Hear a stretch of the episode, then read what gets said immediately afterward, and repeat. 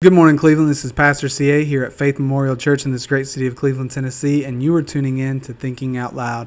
This morning, I'm going to wrap up the conversation that we've been having on the goodness of God, taken from Psalm seventy-three and Asaph's progression.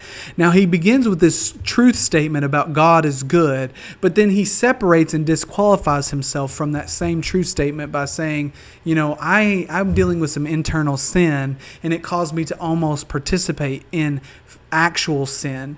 And then he begins to get a flawed perspective by staring at the wicked, and he begins to not understand what is subnatural and what's supernatural and what's, you know, true and what's not. And he begins to buy into this optical illusion created by an overfixation on the wicked, and he forgets about the goodness of God. He he believes it in his head, and he, as he began with that truth claim, but now in the way he lives and the way he thinks and the way he carries out his faith, he's not operating according to the goodness of God. And this leads him to cry out in frustration. You know, I've cleansed my hands. I've made myself live righteously, quote unquote, for no reason.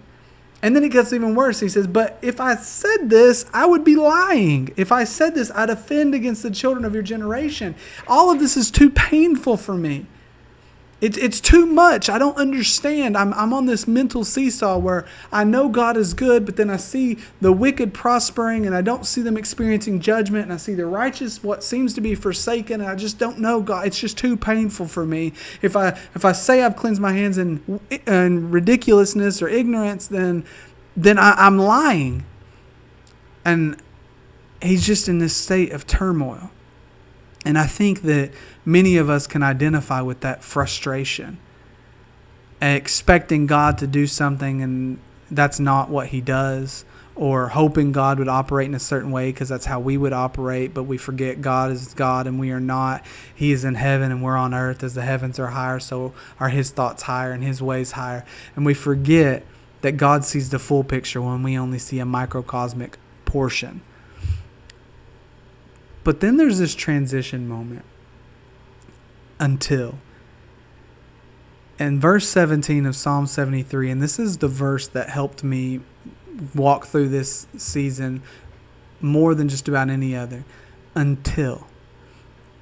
All of this is fine. The turmoil, the struggle, the the temptation, the sin, the back and forth, the misguided and distorted perspectives, until I went into the sanctuary, the holy place of God, until I went and I encountered his presence. Then I understood. Then I was reunited with not what's supernatural, but what's just natural, the spiritual realm, the truth. I was reunited with the presence of God, and then I understood. Then I understood that their prosperity is, is just for a moment, that they're not experiencing the goodness of God. They're getting exactly what they want for a limited season. Then I understood.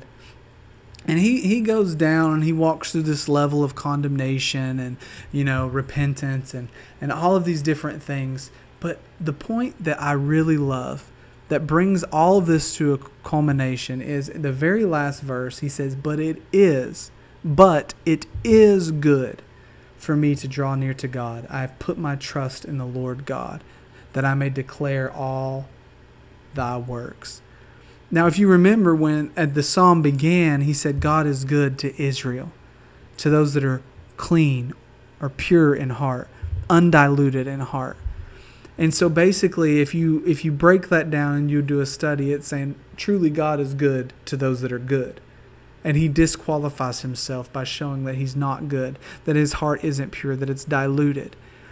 But at the end of the psalm, in Old Testament language, he says, it is good for me to draw near to God, meaning that I pursue God.